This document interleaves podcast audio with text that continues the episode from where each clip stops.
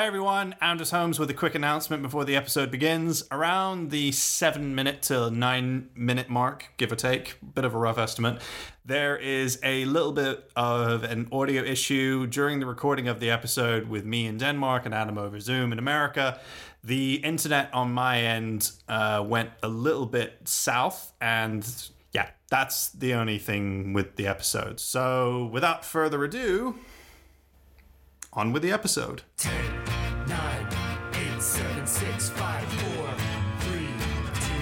second, please. Hello, hello, hello, and welcome to a new episode of the Holmes Movies Podcast. We are going to be doing top 10 episodes at this point in, in our sort of podcast career. My name is Anders Holmes, and I'm joined by my brother Adam over Zoom in America.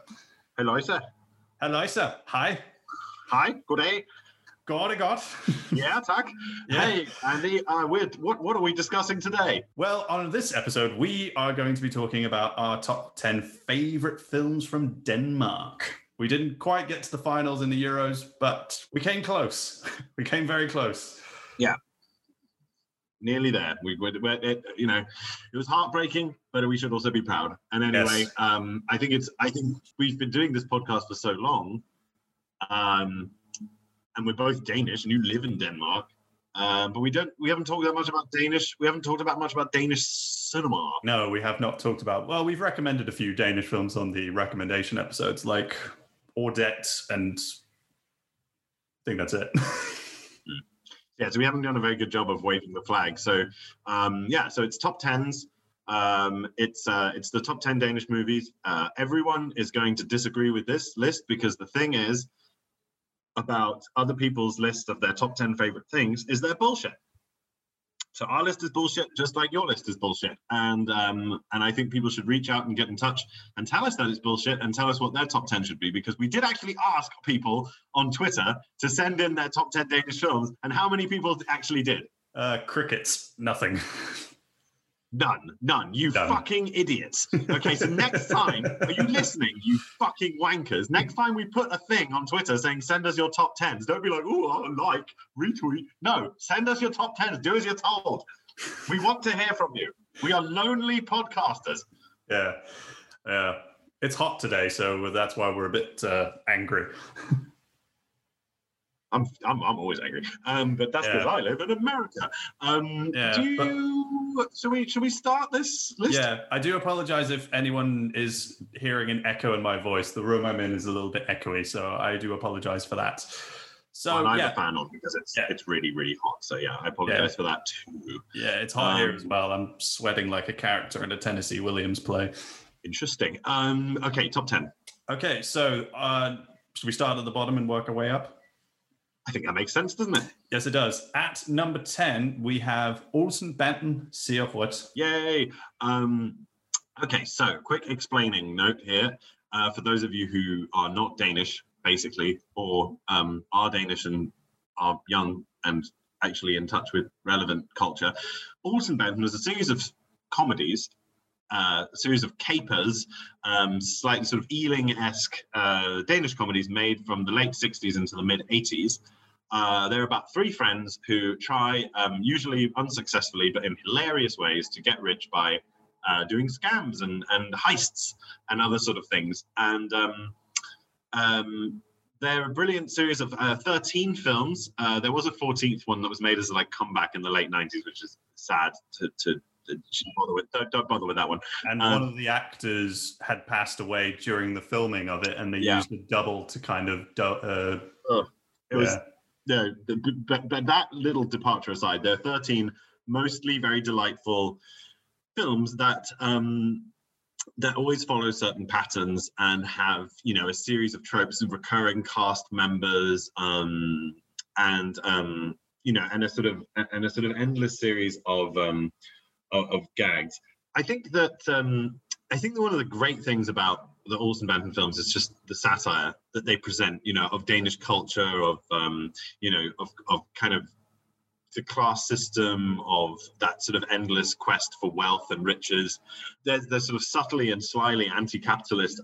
They were really popular in the in Eastern Europe. Did not So- know that. yeah, they were they were really popular in East Germany and Hungary and places like that. Um, but they are a sort of enduring piece of uh, Danish culture, and they were remade in Sweden and in Norway. Um, interestingly, the Norwegian footballer John Carew uh, is in the latest Norwegian version of Olsenbanden, which is uh, wonderful to think of. So it's a real, it's a real um, franchise, but. All, the Olsenbanden Seal, or the Olsenbanden Sees Red, is I think the one we've picked out because um, It's the best one of I think it's out of like the 13 films that they did. I think that's the one that's very high on my list of my favorite of their films. And also on a sort of filmmaking comedic standpoint, it's very well done. And there's just one sequence in the film which takes place in the Theater, which is just comedy gold. And just the way it cuts together with the music and all the like sound design of what they're doing and trying to break into the theater to steal some money it never fails to make me laugh like it's just so well done and the way it's choreographed with the music the the orchestral music and what's happening it's just such a great little moment and it's so well done Yeah, so just to, it's it's a high scene basically during a theatrical performance while they're playing the overture. Um, it's um, it manages to sort of take a sort of affectionate but um, uh, nevertheless kind of pointed dig at sort of the cheesy side of like Danish culture because they're watching like a sort of um, you know a really famous production um, that's like sort of quintessentially Danish. But yeah, they have to break into a theater and steal a briefcase, and they, there's an entirely wordless uh, sequence where they do so. And um, yeah, I mean, it's it's it's Buster Keaton, it's Charlie Chaplin. It is just the essence of cinematic comedy, um, and um, it's it's bloody hilarious. So you know, I think that sequence alone raises the film. Um, but it's also because it's the eighth film in the series. I think that they've really learned how to make good versions of these movies by that point, and um, and they're just um, they're just really in their groove. So I think I think if you start anywhere, start with this one. Um, I don't know how exactly you'd get hold of it if you're an English speaker, but I, I remember I got some DVDs um, of these films that come from uh, Hungary that actually have English uh, subtitles and Danish uh, dialogue. So you can you can dig around. But uh, the Olsenbanden sees red, um, a, a worthy a worthy entrance, I think, in our in our list. So at number nine is a film from 1956 and it's a film called Qivitoq Qivitoq. which is a film i which is a film you have not seen but i have hmm. Yeah. So so tell me tell me about it. So the film is it's set in Greenland. It's about a woman called Eva Newgård, played by Astrid. I'm going to get her second name wrong. Villa Villaume, uh, I think. And she arrives in Greenland from Denmark to visit her fiance, who is a doctor called Eric Heltzer, played by Bjorn Vat Bulsen and basically it's just there to kind of surprise him and say hey here i am and hopefully we can get married soon. And then she's shocked to realize that he has moved on from her and is now about to get married to his assistant uh, his assistant who is also a nurse at his practice in greenland. So she is basically just come all that way for nothing. And uh, she goes to a small fishing village, a fishing village, to get on the next ship back to Denmark, and then she gets into a very, uh, very, very conflicted uh, and often con- confrontational relationship with a man called Jens, played by Poul Reichhardt, who is just this moody, angry Danish person who lives at this trading outpost. And then it just becomes a little bit of a romance. And also, Qivitoq is also part of Greenlandic mythology, and it's a spirit. And the fisherman, there's there's this also the subplot of a Greenlander called Pavia, who works with Jens, who is trying not to be alienated by his fellow visit, villagers and not upset the spirits of Qivitoq. So there's a lot going on in the film, a bit of a romance, bit of, of an adventure film, and uh, filmed beautifully up in Greenland. I'm not quite sure how much of the landscapes has changed over the years, but it is it is beautiful. I've, I'd never heard of this until you brought it up. Interestingly, it's directed by the same guy who directed the Olsenbanden movies. Eric Um, Balling, yeah. Erik Balling. Yeah, Poul Reichhardt's a bit of a legend. Um, certainly for like our grandparents' generation, he was a very popular singer and a brilliant actor as well. Um, so um, yeah, that's I think that's a, that's a very good entry, and I think it's worth. I mean, people forget about Greenland when they think about Denmark. Um, you know, Denmark is a colonial, uh, is it was and is a colonial power, and um, Greenland is a really complicated and fascinating and often sad story um, that um, you know that, that should be remembered. It's it's um, it's almost like a time capsule in some ways that there still is this situation where you have a European, a small European power that has a colonial possession in North America where there are indigenous um, people involved and indigenous culture, and it's um, you know politically it's a, a, very interesting story as well, and when especially when like Donald Trump tries to buy it or whatever. Um, so um, you know, so I think I think I think it's good to have a, a film on the list that that features uh, that features Greenland. Yes, and it was also nominated for an Oscar for Best Foreign Language Film. Well, now it won't be the last film on our list that that is true of. Um, so what's uh, what's that number uh, eight? At number eight is the film that basically started the whole Dogma 95 movement in uh, 1998, and that is Thomas Vinterberg's film The Celebration, or as it's known here in Denmark, called Festen, which um, is quite a tough film in a lot of ways.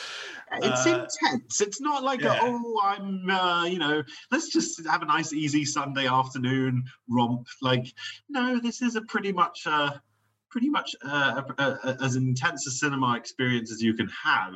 Um, imagine the most imagine the five most awkward and awful family gatherings you've ever been to and combine them and it's and you'll have something approaching uh, the celebration. Um, but yeah, again, it it it it it is also poking not poking fun at it's doing a more sort of pointed critique of danish culture. It talks about how uh, closed-minded danes are how repressed they can be. Um, there's a you know it touches on danish racism which is a serious uh, issue and you know remains was a serious issue then and remains one now. Um, it, it, also it, it takes place in a format that i think because you know danes live in you know very traditional you know they follow certain traditional practices especially around uh, celebrations. Um, I think it, you know the fact that it follows those traditional patterns of what a celebration looks like with the speeches and so on. It was it would have been so uncomfortable to watch at the time because it's like, oh gosh, that could be anyone's family, you know? Yeah. I think just because Dogma 95, those movies, they were filmed in a very particular way. They were basically just shot like this was, you know, in the late 90s. Anybody could get a hold of a camera and make any kind of movie. And a lot of them were shot on like these handycam DS, not DSLRs, but like digital film cameras and they had all these you know these rules and regulations that they had to follow by like had to shoot on location. They couldn't you know put in you know if there was any music it had to be from the scene. They couldn't use any they could only use props that were at the location. Um actors had to wear their own costumes and all yeah, the lighting exactly. had to be the lighting had to be natural as well right? Yeah exactly. Like they couldn't you know it was just taking it back to a more sort of classical filmmaking approach and if you did break any of the rules, and they did actually break some of the rules in the, some of the future ones, like the idiots, and uh, and there was also a few like American dogma films that followed the same sort of rules as well. And um, you had to say which rules you broke and stuff. So it was like a code of conduct uh, in many ways. And because yeah. of the and because of the way that it's filmed, it feels extremely immersive. You feel like you're in those locations and feeling the awkwardness of everything. Yeah, and I think that really works in its in it in its advantage. And you know, there's a lot of great performances. You got great performances from Ulrich Thomsen. You have great performances from Thomas Bo Larsen and also uh, Paprika Steen, who's a really great uh, Danish actress, and also um, Trine Dyrholm. For those of you who are familiar with her, Alec Baldwin called her the best actress he he ever worked with. Well, now that was on IMDb. I'm not quite sure what film they worked in, so yeah. But yeah, I think he actually. Alec, think, Alec Baldwin is not in this film. no, he's not in this film. He they, um, the I, budget I would have been very high. I think it's worth. Yeah, I think it's worth pausing on the Dogma film because um, one person who doesn't feature on our list is um, is um, Lars von Trier, right? We don't have any films of his. No, no, we don't have any films on on of his on the list. No, um, and that's because a lot of his best films are made in English, and one of the rules of this list is it has to be Danish films. Um, so um, too bad, but um, it's. But it, although a lot of his a lot of his movies are filmed in Denmark because he has a fear of fear of flying. Right, um, it is quite odd. Um, it, it, I think it's he's very influential there, and I think it's I think it's worth just pointing out that he was a big um, person, you know, mover and shaker in the development of the Dogma film. But I, it's worth also saying Thomas Thomas Vinterberg is a- just an astonishing director, and he we will obviously be returning to his work uh, as we make our way through this list. Um, he absolutely just has a way with stories of ordinary people and a way of making those stories sort of transcend um, the ordinariness of their surroundings and really sort of tell truths about the human condition. And when and you don't really know that you're getting a big lesson in um in in humanism when you watch this film but you you come away from them realizing that you've just had a huge um dose of of truth. And it's it's it's it's wonderful what he's capable of doing. And um and as I say, we'll we'll, we'll talk more about Thomas Vinterberg. But um, you know, this is his first major feature, um, and um, and and it's a it's a hell of a film. And um, I think you know, I, I I would say it's. I've only seen it once, but I can't think of many other films that I've only seen once that I remember as clearly. Yeah, I've seen it quite a few times because they show it at film schools and they showed it at the European Film College when I went there as well. And that watching that on the big screen because they have a big cinema there, that was quite an experience. And um, it's a fantastic film. It's shocking. It's kind of it's very disturbing in a lot of ways, but it's it's very good and really worth checking out and readily available because it's quite you know internationally well known. Yeah, easy to find. So very very much worth watching. But don't um, not a film for a first date, and not a film if you're in a bit of a like vulnerable or like Yeah, delicate. it's, it's like yeah, don't you don't want to watch a movie that triggers you and makes you just fall into like a moment of depression.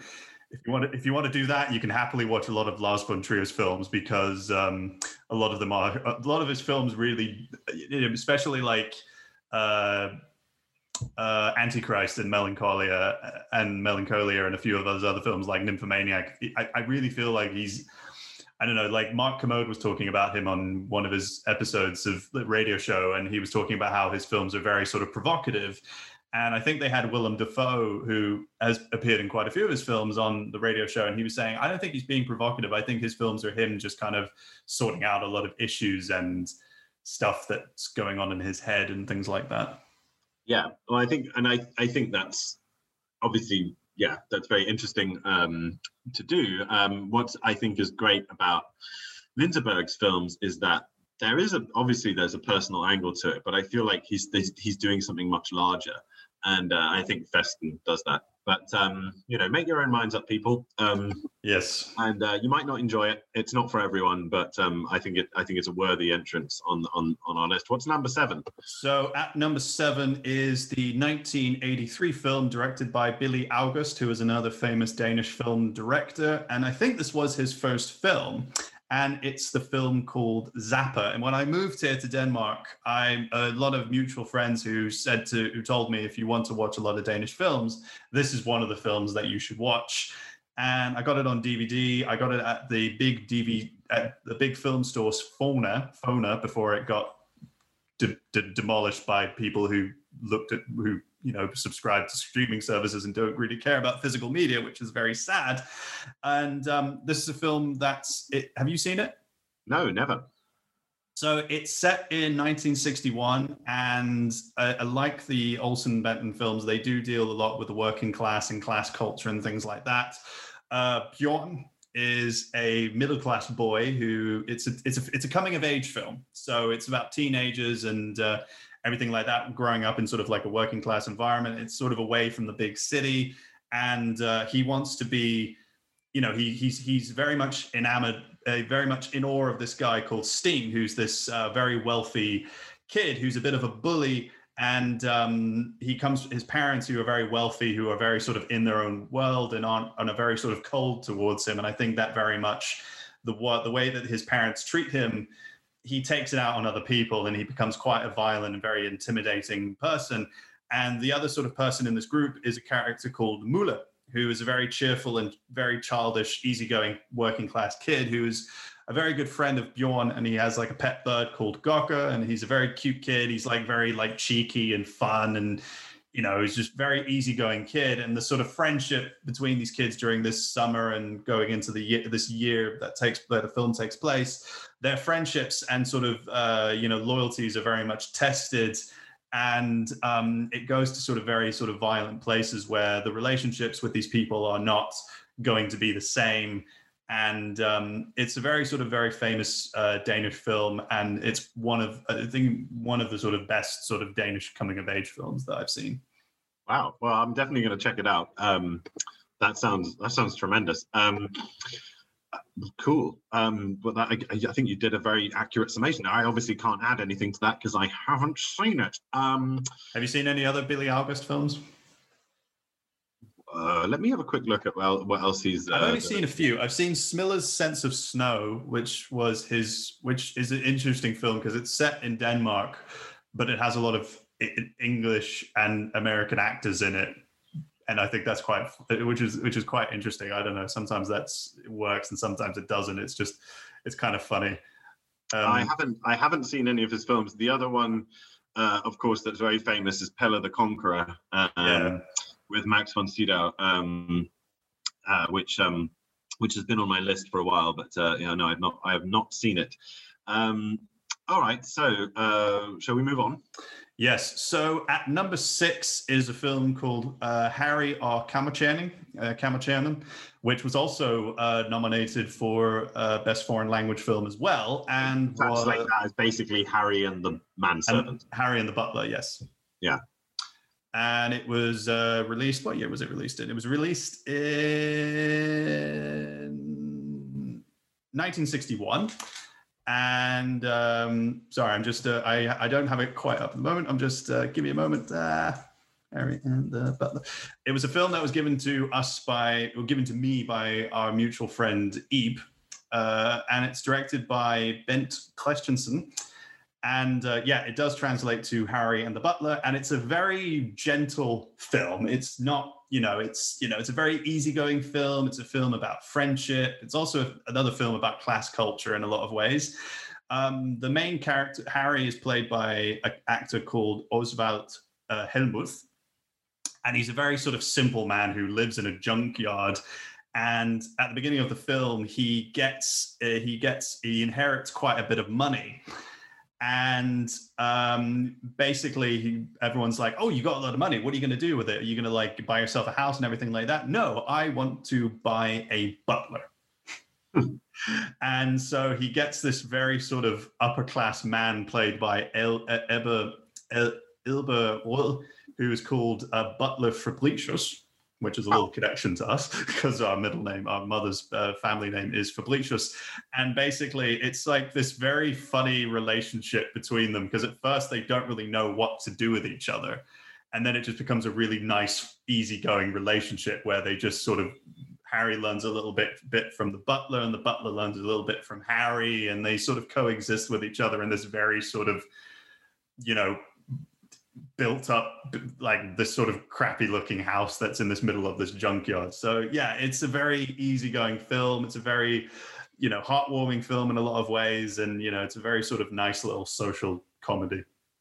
I love the sound of that.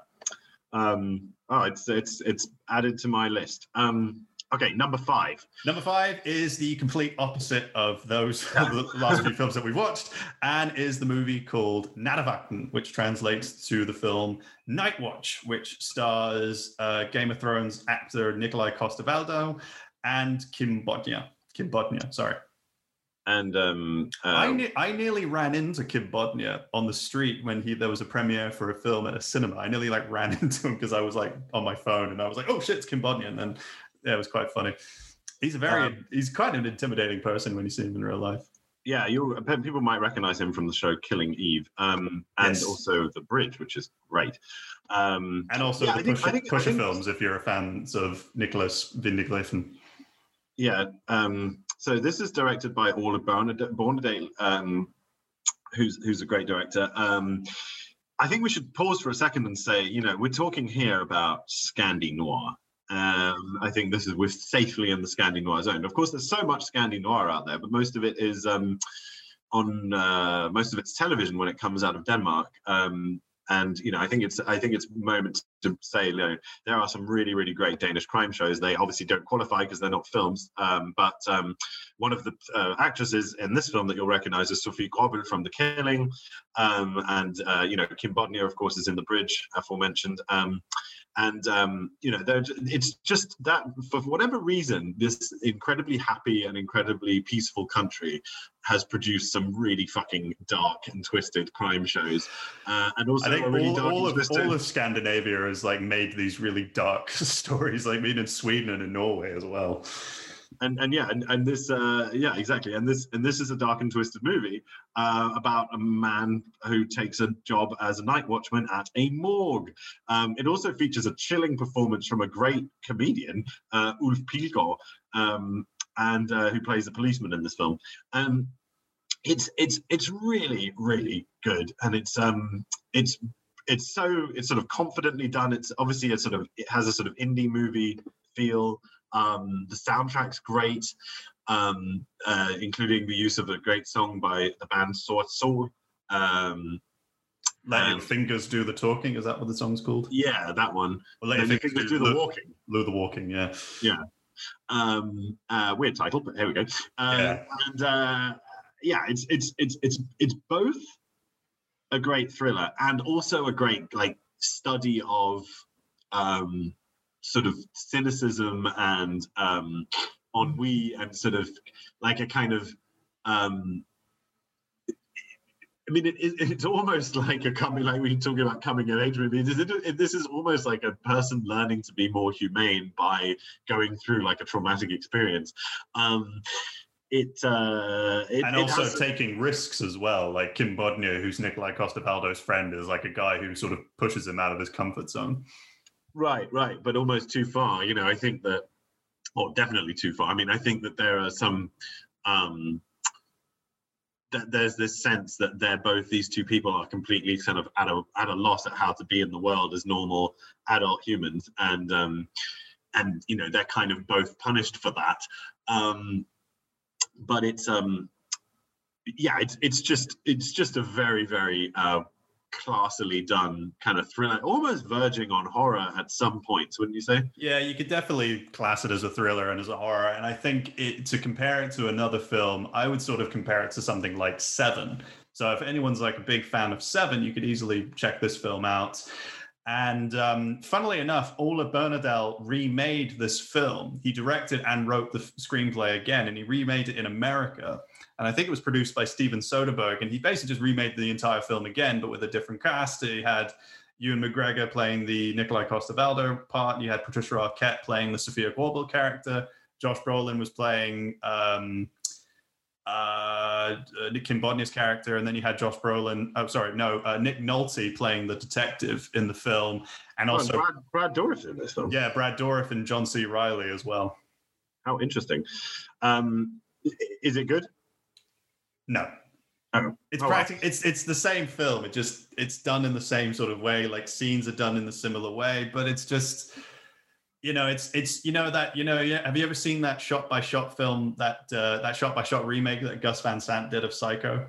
No, I I don't know. It's no. a little bit like that. It's not. It doesn't have the effectiveness. It doesn't have that Danish Scandi noir charm that Nanovac Charm, has. yeah.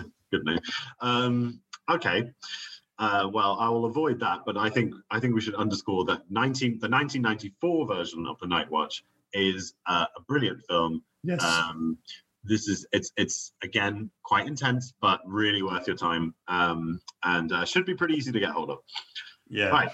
So number four is another film that's very easy to get a hold of because it's also very internationally well known. Is the film Babette's Feast, which is a film I haven't seen yet, but Okay. very. I've heard it's very good. It is. Um, this did win an Oscar um, for Best Foreign Film. Um, it is a completely wonderful um, film based on a um, short novella. I guess all novellas are short. Um, by um, uh, Karen Blixen, um, obviously who who used the the nom de plume of Isak Dinesen.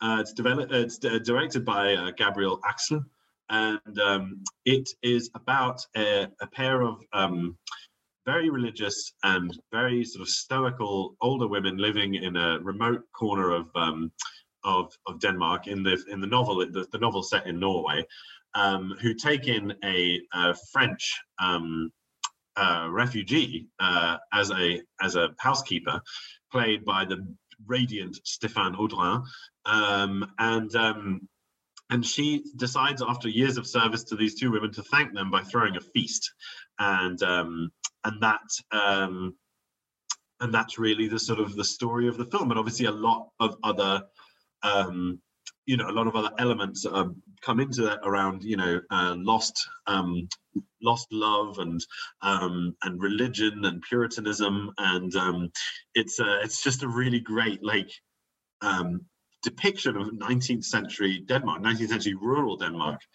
Um, what I really think is great is that because the novella is the length it is the film is is doesn't miss anything out. So the, the narrative unfolds exactly as it does in the novella and doesn't miss any of the important beats.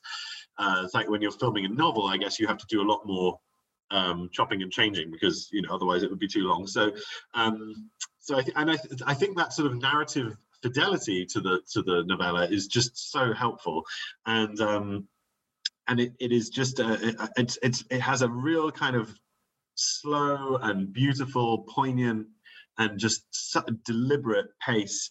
Um, it's it's it's just pure. Um, it, it's it's just so kind of um, human again. Like it's it's sort of really kind of captures feeling and longing and conflict uh, like inner conflict you know so so perfectly and it's also it's kind of a fairy tale uh, in, in in a way and so it i think um you know, we talk about Scandi noir, but like the other great kind of genre to come out of Denmark is the fairy tale or is the sort of folk tale. And um, and this film just has that, and it has that sort of Hans Christian Andersen quality to it, and um, and it has such a good heart. Like the the the, the sort of the, the the the way this film leaves you feeling is just so wonderful. Um, it, I wouldn't go as far as to call it a feel good film, but it is a film that is incredibly sort of positive and optimistic about the human condition, uh, if that's not too pretentious. Um, and so I, I really I, I, can't recommend this one enough. Um, also, it also came out the year I was born, uh, 1987. Um, so um, so yeah, it's, it's it's it's it's wonderful. It's as I say, it's easy to get hold of. Criterion Channel in the US, um, and um, and I think also on it says here HBO Max, um, but you can rent it, buy it. I mean, I think this is a film that you have to yeah, this is a film you have to have on DVD. It's uh, it's it's it's uh, absolutely should be in your library. Um, just perfectly wonderful, and um, and uh, yeah, I would I would hold it up as as one of the best uh, movies, and maybe it should even be higher on the list. But anyway, we uh, we what are the what are the films that are above it? So at number three is a film that's slightly similar to it because it's also a period film and it sort of deals with a lot of some of the stuff that you just said, and that is the film uh, Ordet, directed by Carl Theodor Dreyer. Yeah, pronounced Or in Danish, but yeah, most people know it as Ordet or whatever. Yeah, we um, uh, we watched it. We know we, we talked about it on the uh, one of our recommendation episodes last year. That's right. I think I was. Um, we had to have a Dreyer film on this list. Um, other contenders, or the other contender was Day of Wrath, which is really, really good as well. Um, also, again, dealing with religion. The greatest Dreyer film is, of course, The Passion of Joan of Arc, but that is a French film, so it doesn't qualify. Um, if it were made in Denmark, I think it would be number one. Um, but in any case, Dreyer is one of the greatest filmmakers of all time. He was never really fully recognized as such in Denmark, uh, which meant that he made precious few um, got funding to make precious few Danish films, which is a real shame um, because he's amazing. And Or is um, another sort of religious fairy tale, uh, but much more like actually sort of Christian. Uh, it's also it's in that list of the films that the Vatican really likes, um, and um, and yeah, it is it, it is a kind of it, it is absolutely about the grace of God and um, and resurrection and uh, faith, and you know, really explicitly deals with those things.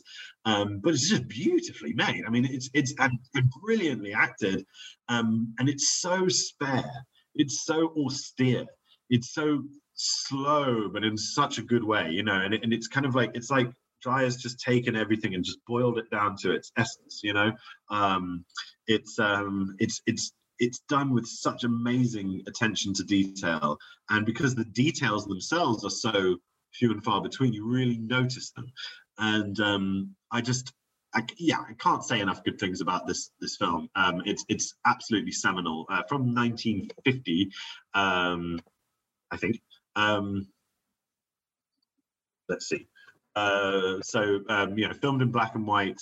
Um, oh sorry excuse me it's 1955 um, and um, you know, but it, it, again, a film that could sort of have been made at, any any time, I think, um, because it, the way he decides to make it, it, it, it doesn't matter if it's 1920 or 1990. I think it could only be made in this way.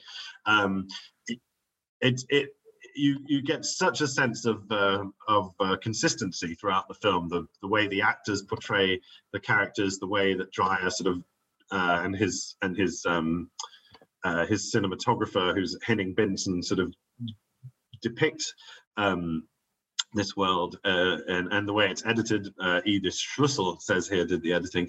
Um, it's it's such a, a Gesamtkunstwerk uh, to use a German word. You know, it is completely um, flawless, and um, I think the only perhaps the off-putting thing to modernize is that this religious uh, side of it might be a little too pious or a little bit too unquestioning um, you know, uh, but um, but I think it's just it's such a great uh, piece of filmmaking, and um, uh, yeah, it's uh, I can't can't say enough good things about it. And if you want more information, you should go listen to our recommendation episode of that. Yeah, I do like the way the movie opens, and it reminds me a little bit of the it, of Onibaba with the trees and the and the reeds and stuff, and the way that like I, I I just I really from a sound point of view, I really like the way wind sounds in old movies. I just like that stuff. It always kind of makes me feel a bit like, oh, it's so nice. I like that. Yeah, yeah, I I I I like that too. I I I appreciate that point. Uh, this is a good wind movie. Um, yeah, and, and I think there is something kind of Japanese about this. Um, you know, um, and um, so so yeah, uh, great great film. So okay, we're into the serious end of the list now. Yeah. So we at number two is a film, another film with Poul Reichhardt called Cafe Paradis. Which is film? another film I haven't seen, but it's been on my list for a while, and it's generally considered one of the greatest Danish films ever made, right? Yes, and it is a film, another film that was also recommended to me when I moved here that I should watch it. And it, it was released in 19, 1950 and it uh, was directed by Bodil Ibsen and Lau Lauritzen Jr.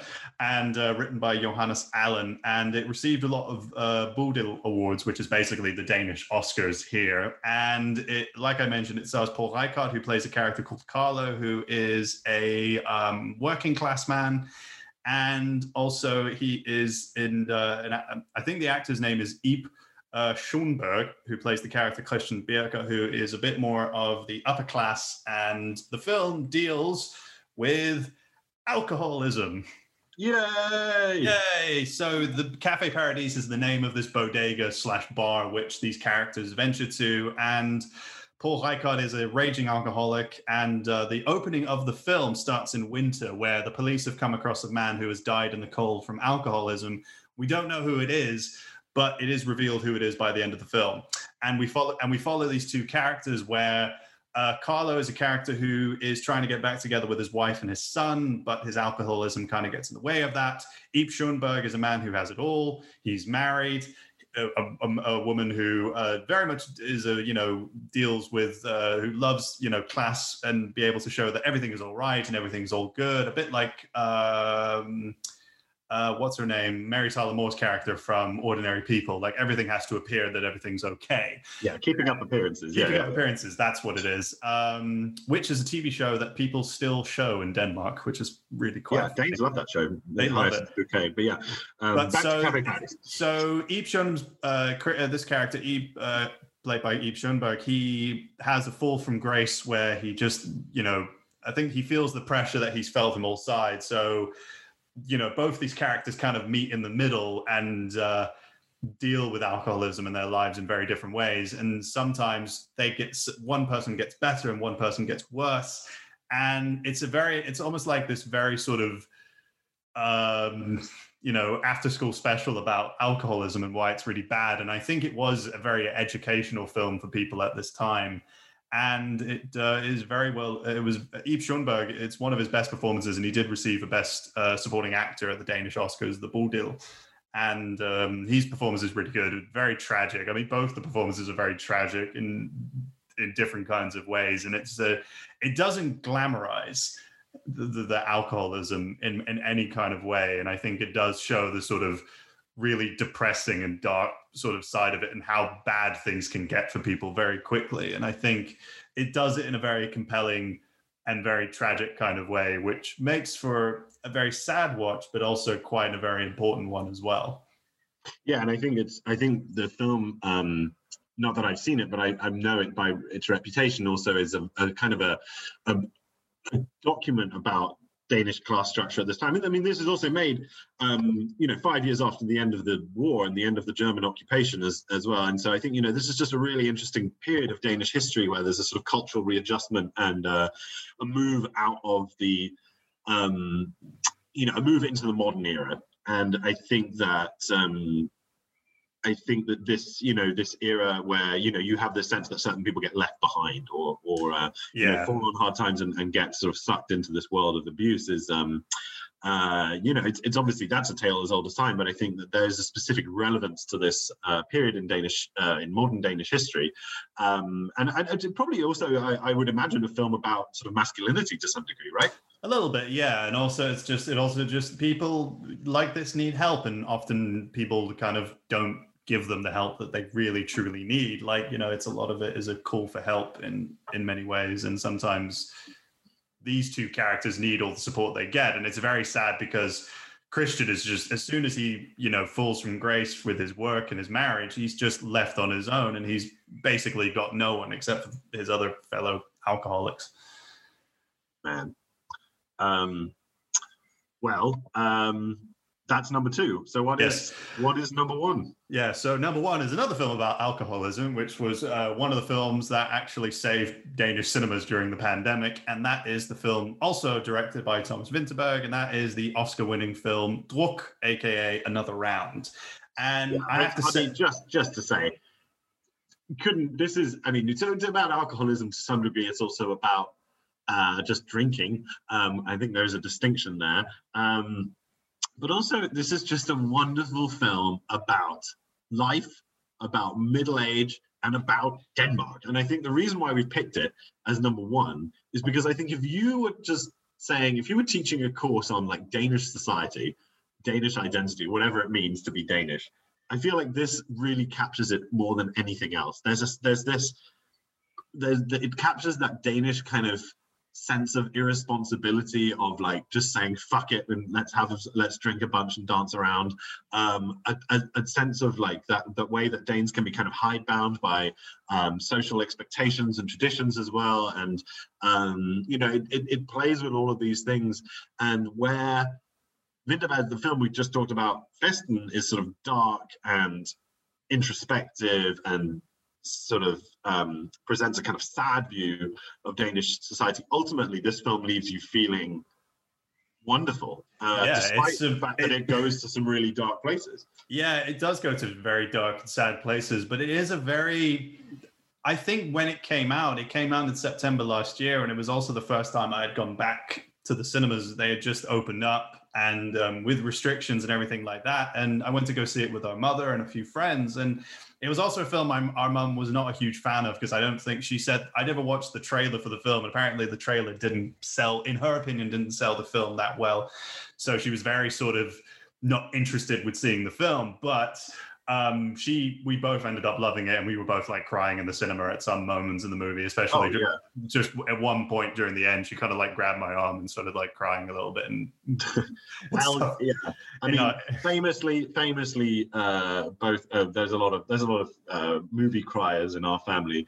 Um, yeah, The uh, no, but it, I absolutely. You- this is one of those you'll laugh, you'll cry, you'll feel all the emotions. Yeah. In between. It is. It is It- a. yeah, It's it's an amazing uh, uh, uh, emotional ride. Um, I think it's a. We we we. I feel like you could do a top ten. Uh, list of Danish films that had even more Thomas Vinterberg films in it, and I would say like an honourable mention should go to The Hunt from 2012, um, which, which is also a great movie. really fucking great film and has a great performance from Mads Mikkelsen, who is the lead actor in this film and who I think has emerged as perhaps the greatest, certainly internationally, I think the greatest Danish film star of all time. Yeah, Um, it's uh, it's hard to think of someone who's had more of a kind of popular breakthrough than he has, and he's a kind of cult hero. Um, he's um, but just, and sort of despite being very famous for Hannibal and for other things, he still you know comes back to Denmark and does a film like this, and and in his persona remains just wonderfully Danish, uh, to the point where I think he was being interviewed on. Um, Zoom uh, during the pandemic about this film, and he was just sitting there like smoking a cigarette, uh, you know, honestly, and, and, and, and just being Yeah. wonderfully sort of Danish about the whole thing. And and I think that uh, that um, that it's it- it's a huge credit to the the sort of industry of Danish acting that you get someone who's as famous as Mads Mikkelsen, and you stick him in a film with actors who are less well known, and um, and yet he doesn't emerge as you know he doesn't stand out from the crowd in a really obvious. Of course, he's the main character and he's the protagonist, and we're drawn to him, but it's not. Mads Mikkelsen and friends, it really is an ensemble, and he feels Yeah. part of that ensemble. And I think that there's this sort of natural humility in uh, in Danish culture that kind of helps with that.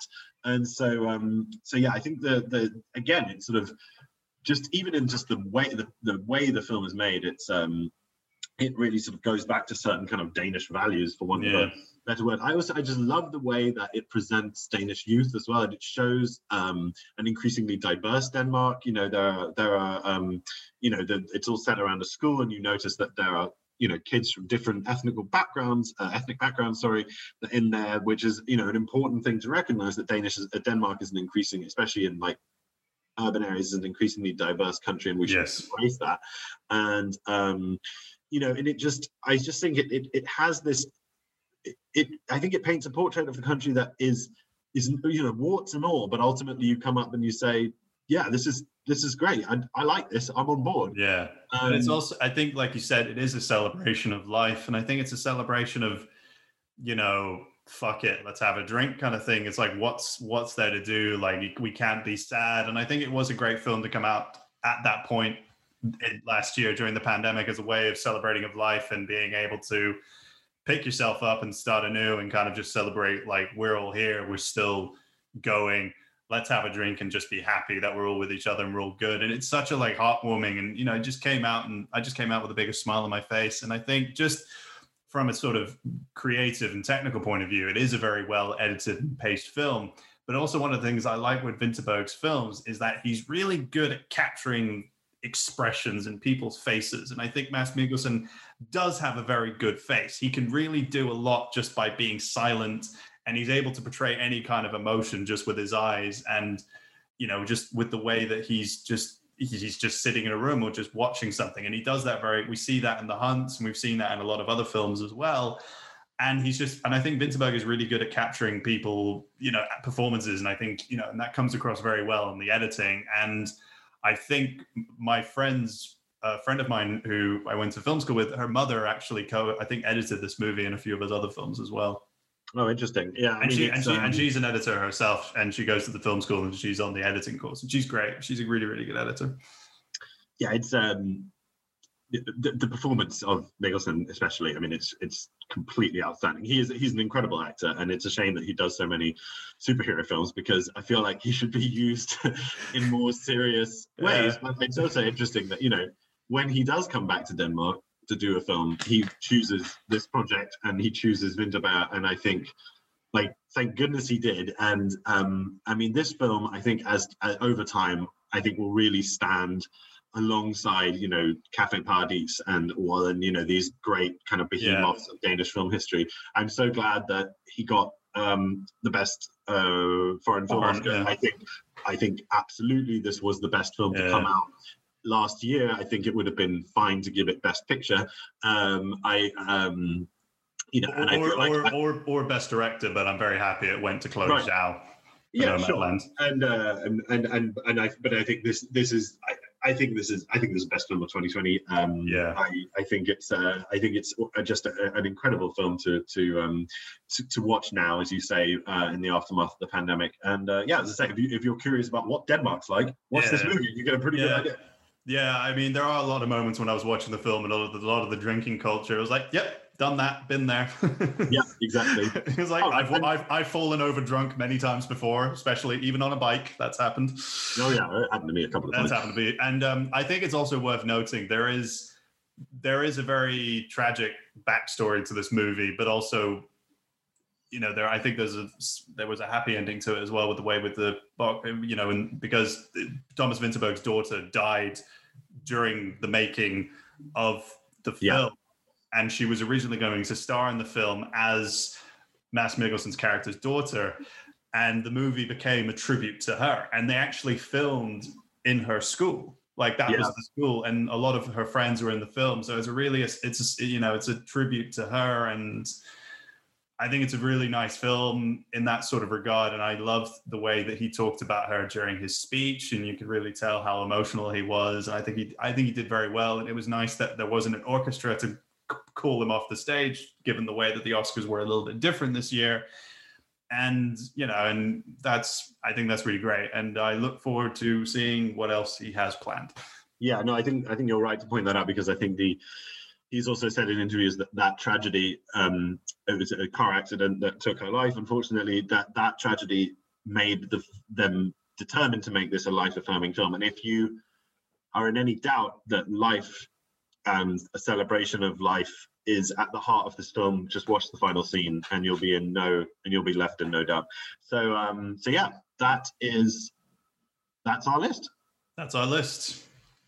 well, um, you know, we'll be we'll be back soon with another top ten, won't we? Yeah, yeah, yeah. Should we say what the top 10 is going to be? I don't. What do we know? Well, we could. I, I, I, I one? yeah, let's pick one. Yeah, yeah. Uh, okay. Uh, well, we're gonna do in our next one uh, train films. Choo choo. Yeah. From the train come down. Okay, along. okay, okay, okay, no. Um, uh, yes, so we're going to do top 10 films on trains. So this time, when we tweet, actually send us your top 10 films about trains or Trains, yes. notable train sequences. Don't let us down, people. Yeah, it can't just be a film that has one scene on a train and then. Yeah, yeah, yeah. No, no, no, no. we- It's we can't do uh like Strangers on the Train doesn't qualify. Um, Oh, but I'll uh, have to take. I'll have to take that off the list because that was oh, one of the we, ones. I, can, we can discuss this anyway. Look, let's not. We don't need to show them how the sausage is made. But people, send us your train movies, please. Um, I uh, I think that's I think that's it, right? yeah, yeah, that's it. Uh, yes. Top 10, well- let's just quickly run through the top ten Danish films again. Yes. So at number 10, it was uh, Olsenbanden ser uh, the Olsen Gang See Red. Uh, number nine was Qivitoq. Number eight was Festen, the celebration. Number seven, Zappa. Number six, Harry og kammertjeneren, Harry and the Butler. Number five, Nattevagten, Night Watch. Number four, Babette's Feast. Number three, Oil. Number two, Cafe Paradis. And number one, Druk. Another round, uh, and we'll be back for another round next time. Yes. Top 10 train films. Send us your uh, favorite films that set on a train. yeah anyway go out there enjoy enjoy uh enjoy denmark enjoy danishness and Yes. enjoy uh your the rest of your day um Yes. can we leave now because i'm just talking shit well, enjoy the uh, the ongoing craziness that is the American i mean don't nation. leave it on that for fuck's sake okay. top 10 danish films denmark life Yes. drinking Grab a beer. Drink something. yay Go to the beach. Have a f- ice cream and stuff. go to noma Yes. go on Have- go to go go and look at the little mermaid yeah, yeah, yeah. Go, go. You know, go up the round. some Ta- lego go up the round tower. yeah that was neat okay um, no, let's get out of here Yes. Farvel Bye. attack Farvel attack. Oh, Og god sommer. Yeah. Bye. Bye. Also, get vaccinated. Oh, fuck off, Anderson.